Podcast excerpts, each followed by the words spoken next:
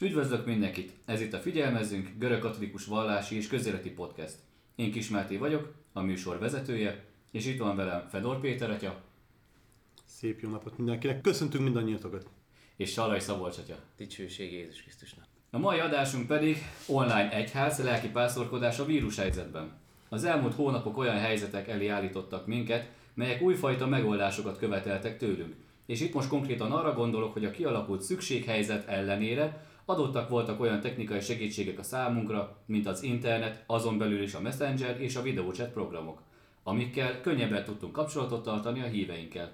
Mégis a papi munka a lelkipásztorkodás terén is akadtak kihívások. Mielőtt ezekre rátérnék, szeretném felidézni Ferenc pápa pár gondolatát, amit az Urbi et Orbi áldás kapcsán mondott el nekünk. Fontos azt megjegyezni az Urbi et Orbiról, hogy régebben ebből sokkal több volt, most pedig pont a telekommunikáció hatására lecsökkent évi kettőre, ugye csak karácsonykor és húsvétkor mond a pápa Urbi et Orbi áldást. De mégis ez, hogy ilyen helyzet volt, ez is egy újfajta lehetőséget adott a számunkra. Péter, hogyha mit tudnál erről mondani, erről a új lehetőségről, amit már az elején is beszéltünk? Az Urbi et Orbi áldás a városnak és az egész világnak szól, az örökváros Róma, és tudni kell azt, hogy az egyház az Isten kegyelmének a közvetítője. És ez az isteni kegyelem, ez egy ingyenes ajándék, amit kapunk azért, mert szeret az Isten. Semmi másért. Nem mi dolgoztunk meg érte, hanem egyszerűen szeret az Isten, és ezért is jó az egyházban benne élni, mert akkor ezeket az áldásokat közvetlenül kaphatjuk az Istentől. Az Urbia Torbi áldást a pápa kétszer adja, karácsonykor és húsvétkor, mindazoknak, akik figyelik ezt a imádságot, bekapcsolódnak, rádión, televízión keresztül, illetve hát az internetes élő közvetítésen keresztül. Ez, hogy is mondjam, hogy lehetne ezt kifejezni jobban, hogy nem csak olyan áldás, amit egy édesapa ad a gyermekének, amikor lefekszik, hogy keresztet rajzol a homlokára, hogy áldjon meg téged Isten. Ez nem csak olyan, amikor azt mondjuk a másiknak, hogy Isten áldjon téged, hanem, hanem valóságos kegyelem közvetítő hatása van a bűnbocsánattól kezdve nagyon sok mindenig. És a Szent Atya úgy döntött a járvány közepén, amikor azért már egészségi dolgozók ezrei, papok közül már több mint ezer olasz pap meghalt a a járvány közepén, hogy március 27-én, egy pénteki napon, ami nem ünnep, semmi, csak egy nagybőti péntek, egy olyan Urbi et Orbi áldást ad, amihez nem is kell ott ülni a rádiókészüléknél, a televíziónál. Egyszerűen tudni kell, hogy betegádnál is, és ezt kérte akkor tőlünk, hogy, hogy kell, akkor 7-8 milliárd ember tudjon róla, bárhol ér a világban, és a szívét nyissa ki felfelé, ugye emeljük fel a szívünket, és akkor Istennek megkapja ezt az áldását. Az Isten szeret bennünket, akarja, hogy jól létben éljünk, akkor, akkor használjuk ezeket a lehetőségeket. Az egyháznak köszönjük, mert ez egy nagyon nagy ajándék volt akkor.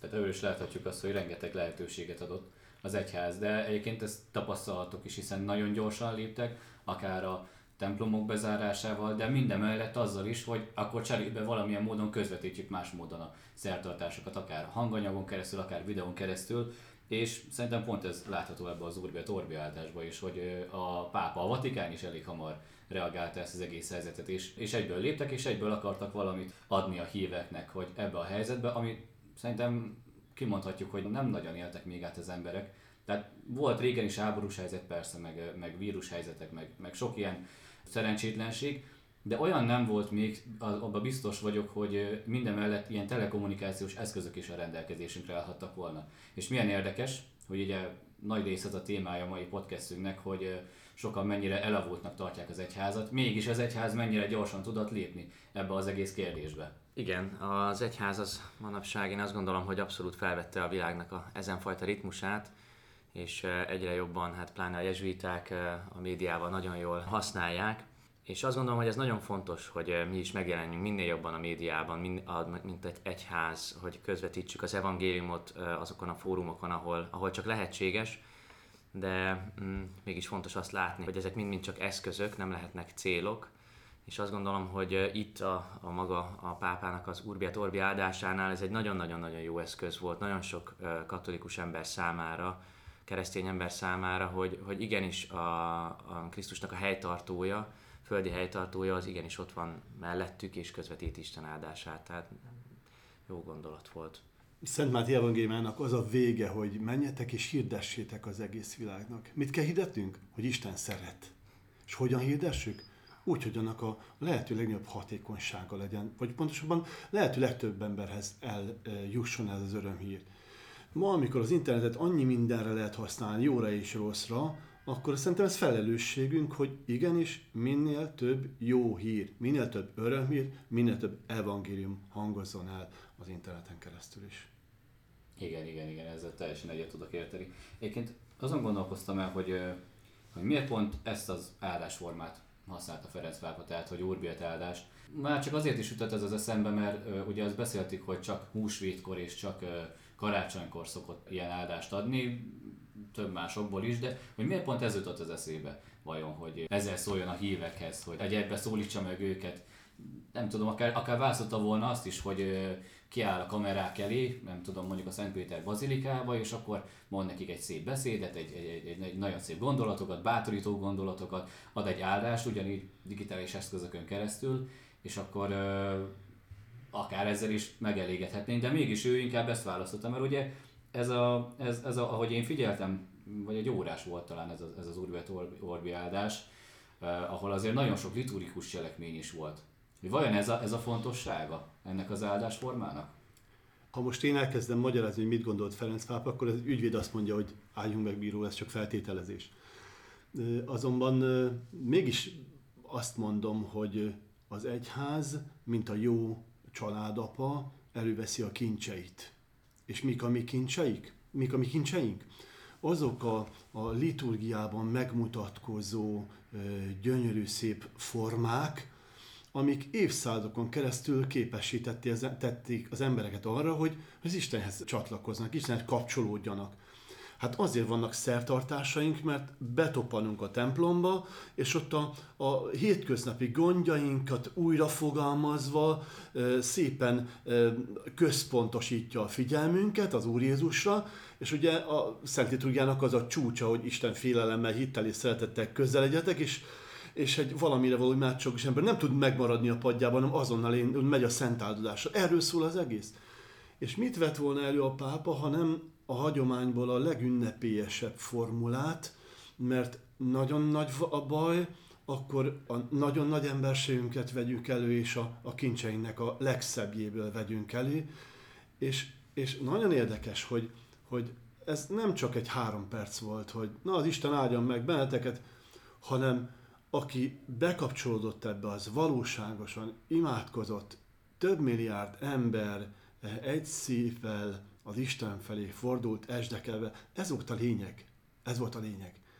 Hogy azok az emberek, akik komolyan vették ezt, és ennek a, a szomorúságát is, a méltóság teljességét is, a örömteljességet is megélték, ezek az emberek úgy elgondolkodtak rajta, hogy na akkor mit is kéne másképp csinálni szerintem valahol itt lehet. Ezek a kincseink, ezeket nem eltitkolni kell, hanem, hanem megmutatni.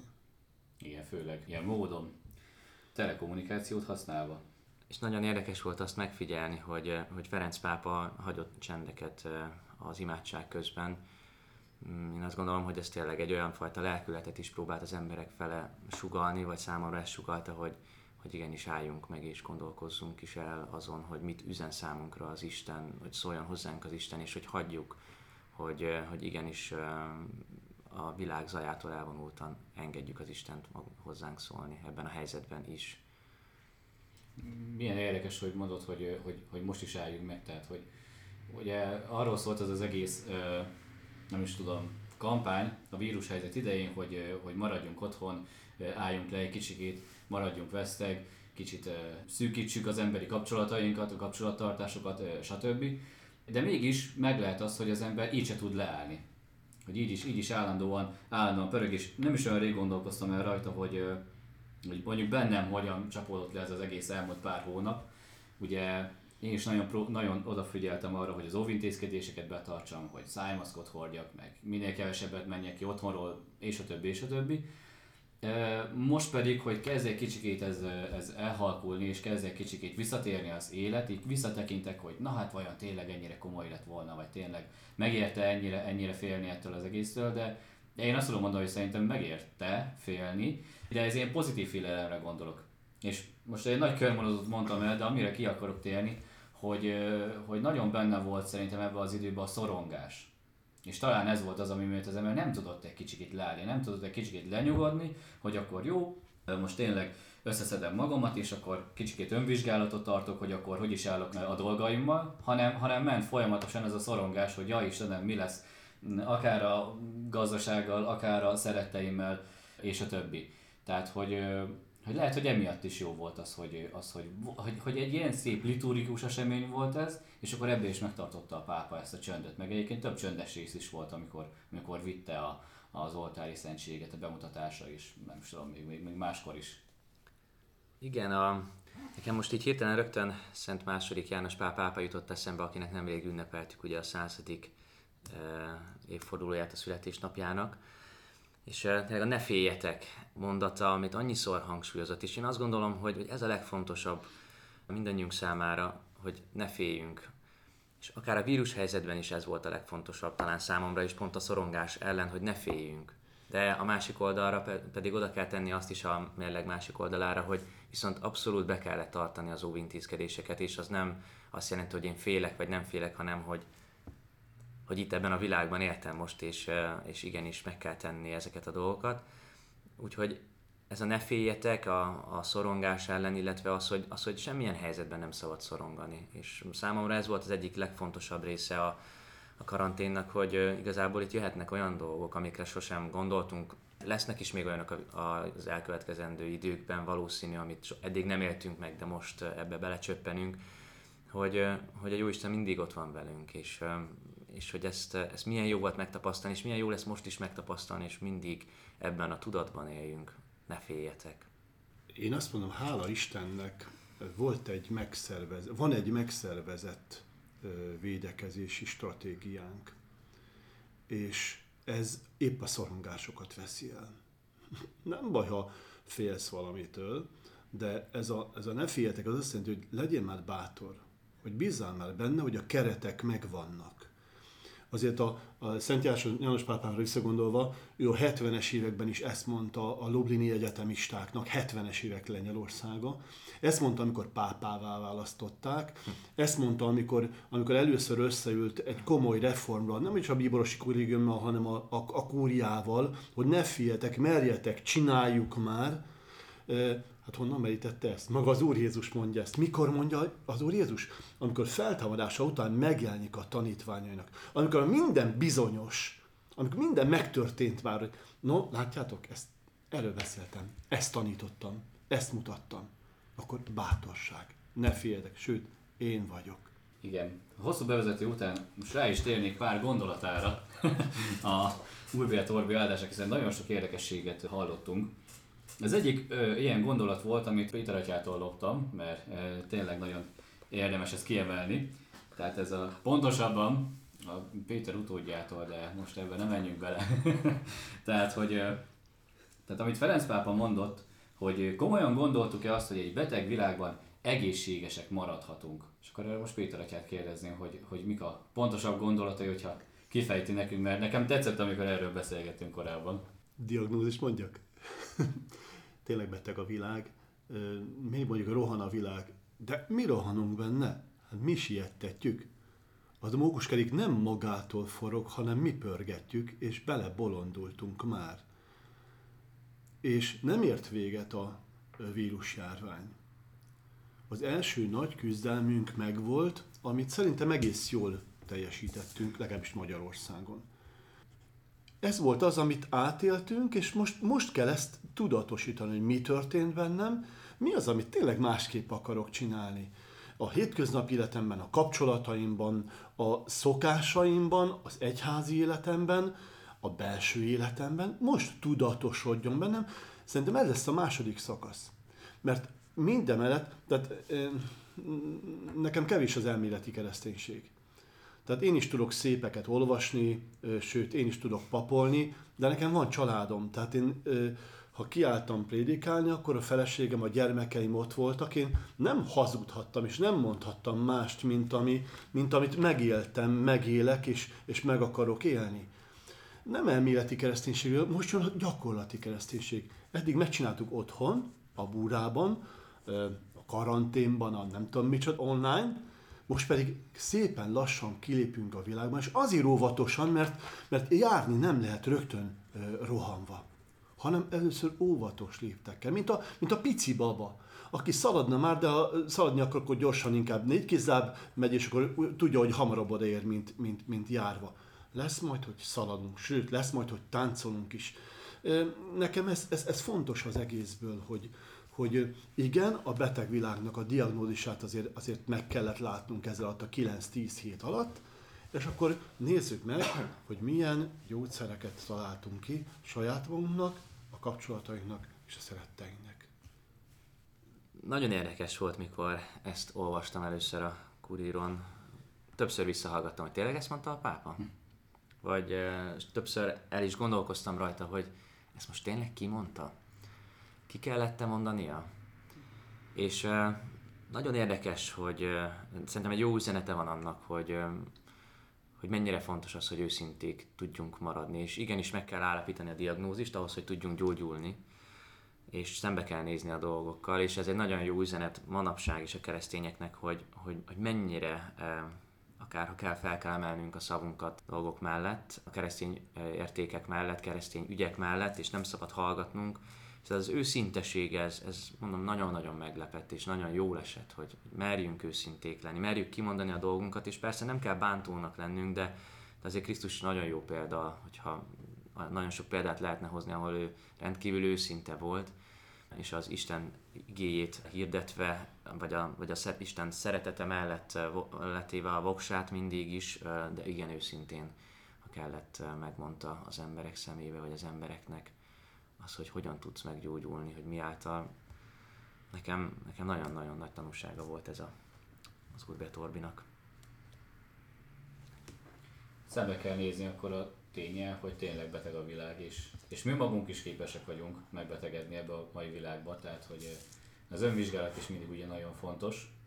És kicsit most vissza is térek mondjuk a félelemre, mert ugye ez volt a másik ö, eh, komolyabb gondolat, hogy ez nem az ítéletnek az ideje nagyon sokféle értelmezést olvastam én is, akár internetes fórumokon, akár hallottam is, hogy na, akkor most ez itt az Istennek az ítélete, akkor most megtapasztaltuk azt, hogy igen, annyira elfajzott a világ, hogy a jó Isten most akkor megmutatja, és akkor megbünteti az embereket, megbünteti a világot, de Ferenc pápa mégis kiemelte azt, hogy ez nem az ítéletnek az ideje.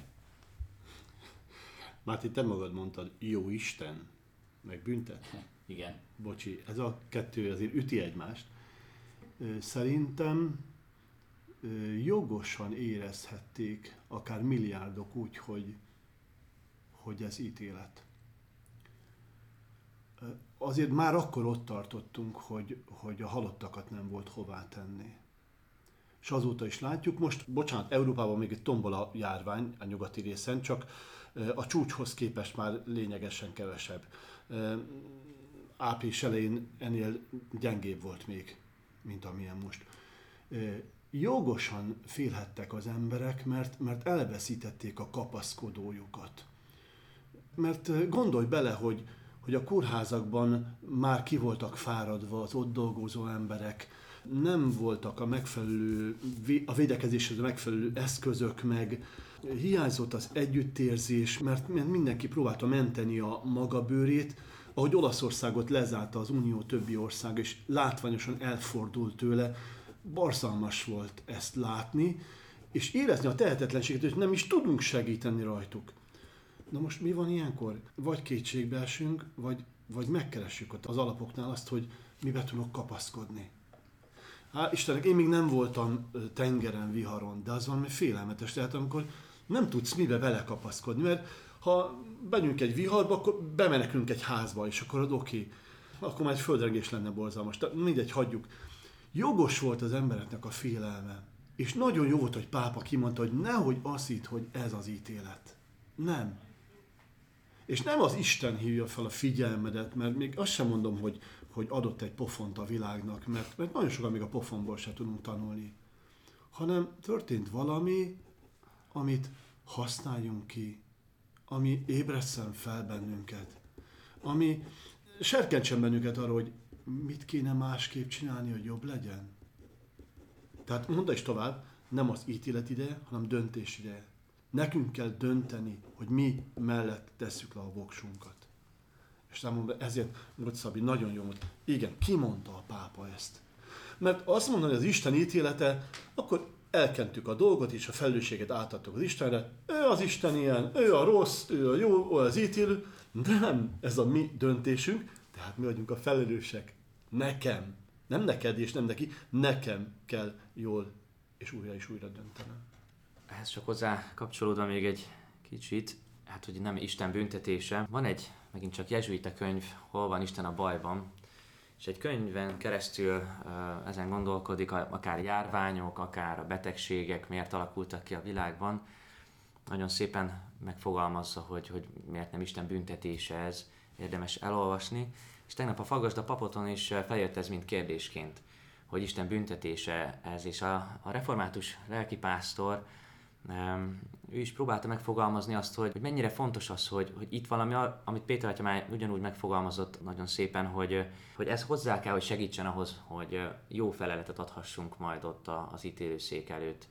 Persze nem ezzel a szavakkal mondta ő, de, de azt gondolom, hogy ez egy nagyon-nagyon jó segítséget lehetett nekünk arra, hogy, hogy ott akkor majd egyszer jó feletet adhassunk, és, és sokat beszélgettünk már erről, hogy, hogy vajon tényleg tanul ebből a világ, hogy vajon tényleg lesz-e változás, olyan kérdések ezek, de ahogy Péter atya már elmondta, ez bennünk kell, hogy először elinduljon, és aztán lehet majd nagyán blogban beszélgetni, meg, meg nagy, nagy dolgokat mondani. Nagyon bízom benne, hogy lesz valami változás.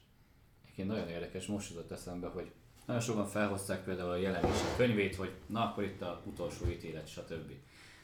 De hogy nem butaság, hogy tényleg a jelenések könyvét hozzák fel. Mert ugye mi ennek a, a latin neve? Reveláció, tehát hogy feltárulkozás. És, és tényleg ez a mostani helyzet egyfajta feltárulkozás volt. Tehát, hogy lehullott a lepel, és most megláthattuk azt, hogy milyen is az élet. Mert eddig egy nagyon szép illúzióban tudott élni a 21. század embere, hogy ö, nekem nem lehet semmi bajom, van biztosításom meg, meg van munkám, meg, meg nem is tudom, vagy ott vannak az állami segítségnyújtások, az egészségügy, társadalombiztosítás, stb. stb. minden megvan. Tehát ez nagyon szép illúzióban éltünk, hogy akkor velem semmi baj nem történhet. Meg egyébként is az orvostudomány már hol jár. Mindenre tudjuk a választ. Így van, egy évvel ezelőtt bárki mondta volna azt, hogy világjárvány, senki nem hitte volna el. Hát hol? Mikor volt utoljára világjárvány? Mikor volt bármiféle betegség meg? Igazad van, de Érdekes dolog, hogy a, az elbízakodottságunkban elhallgattuk azokat a hangokat, akik erről beszéltek. Azért nagyon komoly járványok voltak az elmúlt tíz évben, csak ne felejtsük, hogy azokat a járványokat, bocs, olyanok, akik nem, amik idős, nem idős embereket, hanem erejében levő fiatal embereket támadták, azokat a járványokat tudták izolálni. A, a, a komoly járványügyi szakértők mondták, hogy miket kellene csinálni, hogyha egyszer tényleg jön egy ilyen járvány, akkor, akkor az ellen hogy tudunk fellépni úgy, hogy, hogy a védekezésünk az, az, az, az sokkal profibb legyen. Elhallgattattuk ezeket. Jó, hát nem ezt csinálta a választott nép, amikor, amikor arról beszéltek a proféták, hogy, hogy vigyázz, mert, mert elbizakodottál válsz, és tarts bűnbánatot, nézd meg, hogy mi az, ami felelős vagy, nézd meg, amit rosszul csinálsz, akkor az ilyen profitát kerékbe törték, pöcegödörbe dobták, elzavarták. Tehát az elbizakodottságunk volt nagy. És szerintem most visszajött az elbizakodottság. Ó, nyitunk, most már mindent szabad. Hm. Nem szabad, még járni tanulunk. De ahogy Zeg Zoltán mondta, megadóan Isten oldalán. Igen, ezért erős az látszik, hogy ezt az illúziót nehéz feladni. Tehát hiába volt egy ilyen feltárulkozás, még azért ragaszkodunk az illúzióhoz. Nagyon sokan ragaszkodnak ehhez, hogy, hogy persze a biztonság még ugyanúgy megvan nekünk is. Mondani akartál valamit, Szabi, igaz? Csak egy, igen, egy fél mondatot ehhez, hogy, a, hogy az ember tehát az alázat jutott eszembe alapvetően ez a szó. Nagyon ritkán használunk, és persze lehet ezt rosszul is értelmezni, hogy akkor most mindenben mindig meg kell alázkodni, stb., de, de hogy az Isten iránti alázatot most azt gondolom, hogy forgathatunk gyakran a szívünkben, hogy igenis nem vagyunk Istenek, igenis, igenis mennyire fontos ez, hogy, hogy hol van a helyünk a világban, erről beszélgettünk most, vagy erről beszéltetek ti is, de ez az alázat szó az benne nagyon sokszor megszólalt, egy, egy helyes alázat az Isten és a természet iránt. Olyan jó lenne, hogyha ez, ez valóságá válhatna nap mint nap. Gyerekeket vittünk táborozni a Balatonra, és minden gyerek tudott úszni. Egy olyan kisvárosban laktam, ahol kötelező volt nem csak a két évente, három évente a úszásoktatásom, tényleg óviskoruktól kezdve a város úszodában megtanultak úszni. És amikor belementünk a Balatonba, akkor bár mondtam is előtte, de a gyerekeknek azt vettem észre, hogy, hogy megjelent ez az alázat bennük. Hogy én tudom, hogy tudok úszni, de ez a Balaton ez nem akkora, mint a medence. De ez, a, ez az alázat. Tudom, hogy mire vagyok képes, de látom azt a mérhetetlen hatalmasságot, ami körülvesz, és oké, okay, csak hátában az agarakkal. És nem is féltünk utána, szóval legelső pillanattól megfogalmazták több gyerek, és, és úgy szerintem mindenki magáével tette ezt a gondolatot. Köszönöm, alázat. Fontos lenne ezt is megtanulni, igen.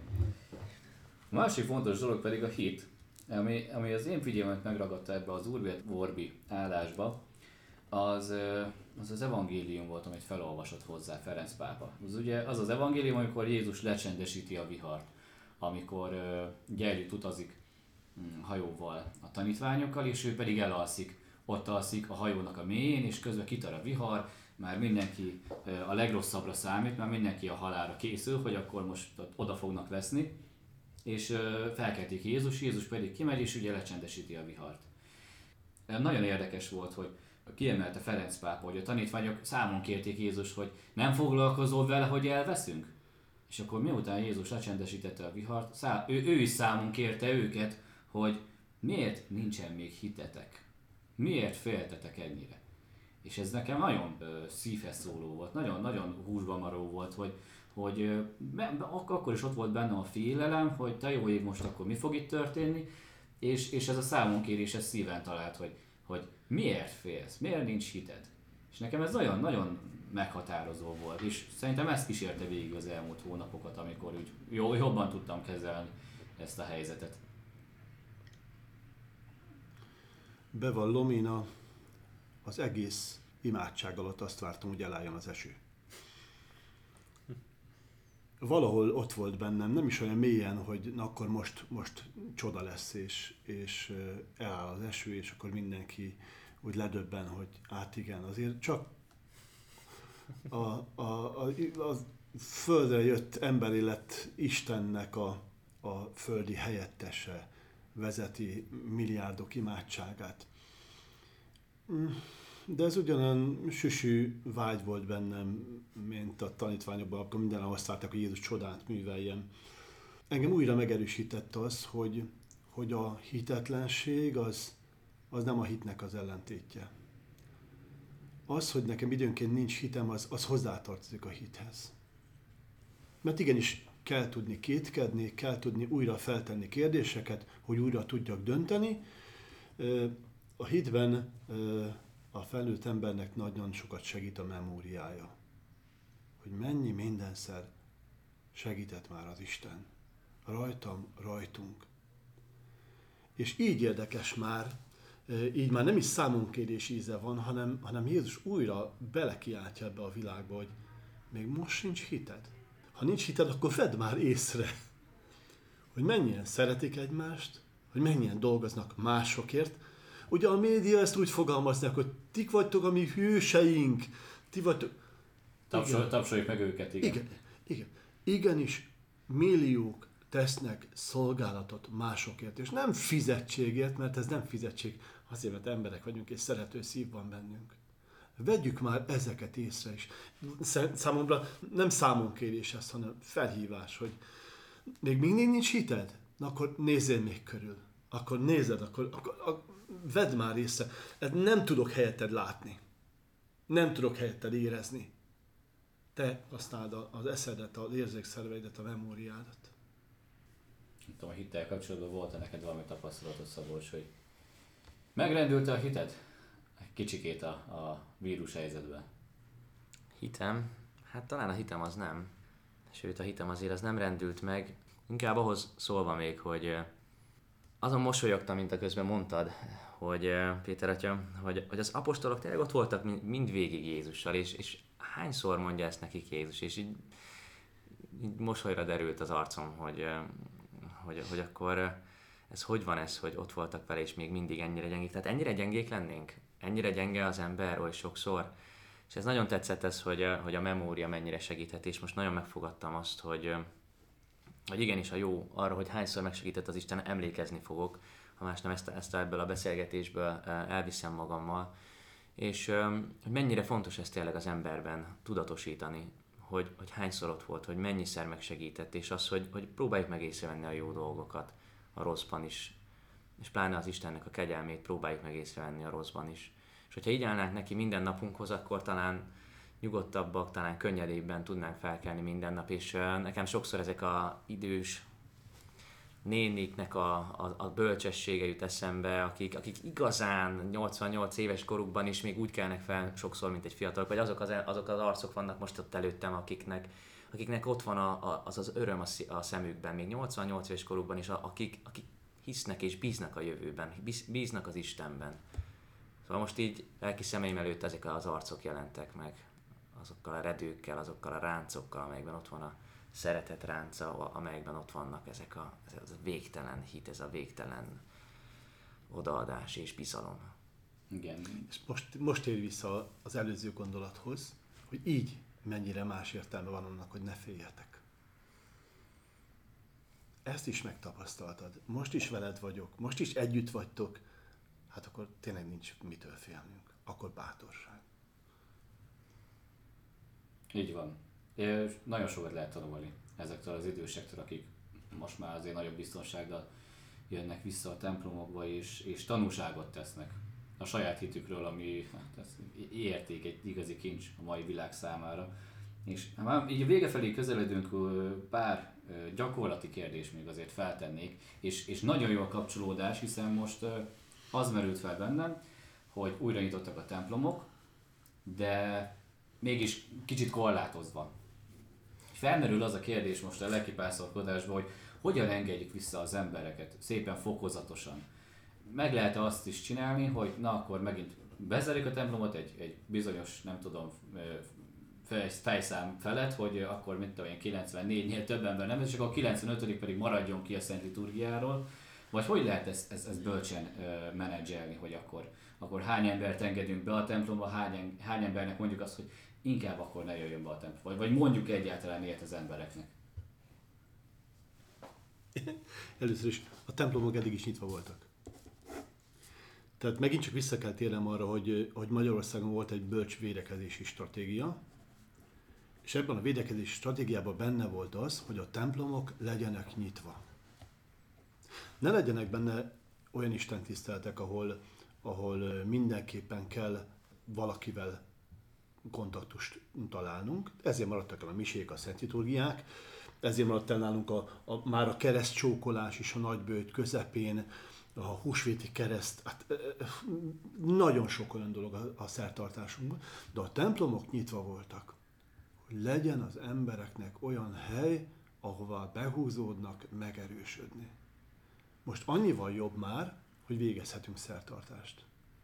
De mondom, járni tanulunk. Tehát igenis tartsuk meg a megfelelő óvintézkedéseket. Mi úgy, ahogy püspökatyáink megmondták, minden második padba betettünk egy papírt, hogy kérjük ebbe a padba ne üljenek. Legyi barátom mondta az ötletét, remélem vasárnapra megvalósítja, hogy kiteszi minden második padba azt, hogy Krisztus közöttünk. és igaz is. És, és akarjuk így, hogy legyen tele a templomok. Ha kell, most a papok több misét fognak végezni. Szerintem nem ezen múlik. Nem ezen múlik. meg kell tanulni, és igen, mm, kell mm, határt szabni annak, hogy hány ember mehet be a templomba. Hát kimutasson ebben felelősséget, ha nem mi keresztények. Azért nekünk a, a, a, a vallásunkból eredően is egy, egy fontos küldetésünk ez. Kiegészítve a fokozatosság, az nagyon fontos lesz most az elkövetkezendő időben. Minden esetre az, hogy kint is részt vehetnek egy páran a Szent Liturgián, hogyha valahol meg tudják ezt oldani, az nagyon fontos ugyanúgy. És hát bevallom őszintén olyan érdekes volt, ez csak egy ilyen személyes reflexió, még a kinti gyóntatás az elmúlt hónapban, hogy annak is megvolt a saját milliója, hogy kint gyóntattunk akár egy-egy ikon előtt. Szerintem örömmel gondolok vissza ezekre az időkre, amikor vagy sütött kint a nap, vagy fújt a szél, de kint voltunk. Egy érdekes megtapasztalás volt. Annyit érdemes megjegyezni, hogy ugye a Búzatéri székesegyháznak úgy néz ki az udvara, hogy van egy ilyen kis ovális fal körülötte, és ebben a fal pedig vannak ilyen ikon, szekkók. Szekkók, szekkók, igen, tehát ilyen, ilyen, ilyen festett ikonok, és akkor azt mondod, hogy ezek előtt gyóntatok. Azért, azért mégis meg volt egy ilyen belsőségessége, hogy egy ilyen belső tér rendelkezésre állt, ahol, ahol lehet egy gyóntatni, és nem a elmenő volánbuszok mellett kellett azért ezt az egészet megcsinálni. Hanem mindig az aktuális uh, szekkó előtt. Tehát igen. ez volt benne a nagyon jó, hogy akkor igen, most igen. 5 méterre fáradjunk odébb, mert most az az ünnep jön, igen. Én meg kiálltam az esőbe, kiálltam, ahol fújt a szél, és arra figyeltem, hogy ne visszhangzon egyikünk szava sem a templom, meg az épületek hm. karriában. De, de, de, de bocsánat, az Istennek ott van a gyönyörű szép teremtése, az a, az a legmegfelelőbb templom. Azt mi csak utánozzuk, meg rendszerbe foglaljuk, amikor hmm. ikonosztászt festünk a templomba. Azért ezt nagyon szépen ki lehet használni, de hát tanultunk. Azért vegyük észre, rengeteg dolgot tanultunk ez alatt a 9-10 hét alatt. Ez biztos.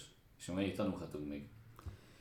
Még egy dolog, ami engem, engem nagyon foglalkoztat, mert ugye én is foglalkozok valamilyen szinten ifjúságpastorációval így a egyházközségen belül. Mi mit csináltunk a, a csoportokkal?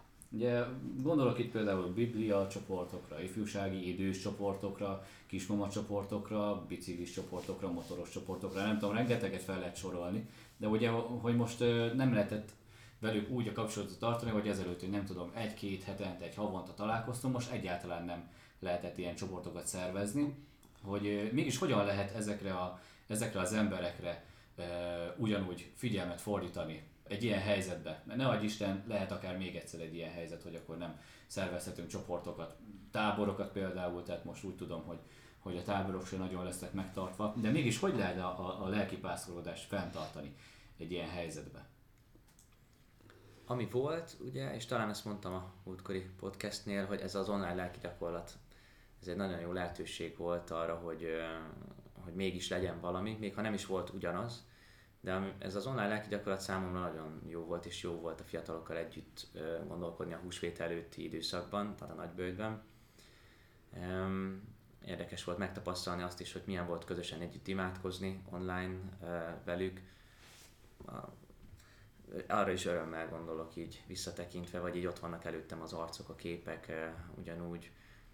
Szóval így már egy picit hozzászokott az ember, vagy kezd, kezdtem hozzászokni így lassan a végére és um, amit már említettem, hogy ugyanúgy a, akár a gimnazistáimnak ugyanezt tudtam felajánlani olykor-olykor egy-egy ilyen beszélgetést, akár többen, akár egyesével.